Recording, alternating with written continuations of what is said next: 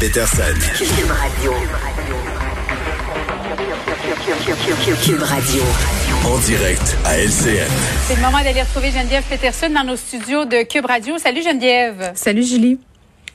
Alors, tu as écouté avec nous euh, le, le, point de presse du premier ministre François Legault euh, qui euh, nous laisse envisager que peut-être il y aura un relâchement de certaines mesures sanitaires dans des régions où il y a moins de cas. Nous sommes à quoi? 4-5 semaines de la semaine de relâche. Comment tu vois ça de ton côté?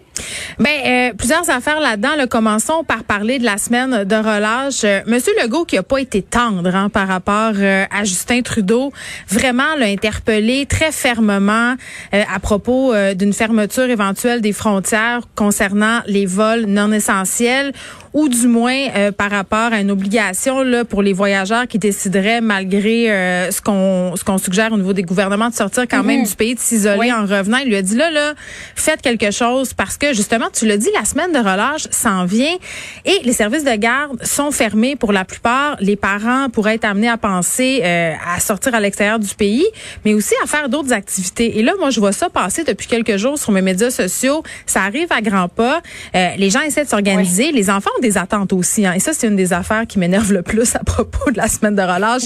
Les attentes des enfants veulent faire des activités extraordinaires. Mais ben, qu'est-ce qu'on fait? En même temps, on est tout le temps obligé de faire quelque chose. Là? Dans mon temps, la semaine de relâche, là, c'était on, on s'en va jouer dehors, on glisse, on écoute des films. Exact. J'ai envie de te dire que ça marche encore en 2021. On peut faire ça. Puis excellent truc, là, tu mets un timer de iPad dans porte-patio, puis tu dis tu reviens dans deux heures, tu mets une, petite bouteille d'eau là.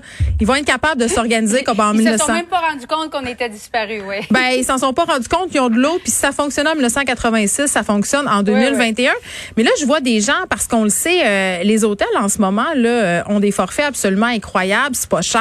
Mhm. Euh, des parents qui disent, ben peut-être que ça serait une bonne idée de louer une chambre d'hôtel avec ma famille pour une semaine. hôtel où il y aurait, par exemple, une piscine, des glissades d'eau pour les enfants. moi, je ne sais pas si c'est une très bonne idée de remplir les hôtels de familles qui ont besoin de bouger. Je ne sais pas. Je la pose la question. Là. Je me demande si c'est la meilleure solution. Oui, ben, parce qu'on parlait des, barrages routiers. Là. Advenant le cas où il y a certaines régions du Québec qui reviennent dans le palier de la couleur orange euh, et qu'il n'y a pas de, de, barrage pendant la semaine de relâche, est-ce qu'il y a bien des gens dans des zones rouges qui vont vouloir aller passer, par exemple, une semaine dans le Bas-Saint-Laurent ou dans Charlevoix ou ailleurs? Euh, ça, ça risque d'empirer de, de, finalement la situation et ça mènera rien de bon finalement. Ben ça c'est l'autre affaire parce que euh, ça fait quelques jours que différentes régions demandent au premier ministre de décentraliser la gestion des mesures sanitaires et euh, de tenir compte de l'épidémiologie, c'est-à-dire du nombre de cas qu'on a dans telle région par rapport par exemple à Montréal. Bien évidemment, tu pas besoin d'appliquer les mêmes mesures quand tu as 7 cas par jour que quand tu en as 700. C'est juste le gros bon sens, c'est juste la logique. Après ça, là on nous annonce un assouplissement des mesures dans certains secteurs. Donc ça c'est vraiment la bonne nouvelle parce que pourquoi les mhm. commerçants euh, et les habitants de ces régions-là paieraient alors que chez eux ça va bien? Euh, Moi, j'en vois pas la nécessité. Par contre, euh, si tout le monde se met à se promener pendant la semaine de relâche, bien on va avoir le même problème qu'on a eu tantôt. et par rapport à cette annonce qui va être faite, Julie, moi j'ai envie qu'on se parle de la réouverture de certains secteurs mhm. parce que là tout porte à croire qu'à Montréal, on aura le couvre-feu, euh, qu'on continuera à garder certains commerces fermés, mais on pourrait-tu rendre accessible à nouveau euh, les produits non essentiels? Euh, moi, hier, j'ai essayé de m'acheter une limaong à la pharmacie là, parce que mon manucure tombait en ruine. Preuve, OK? Puis j'ai pas réussi.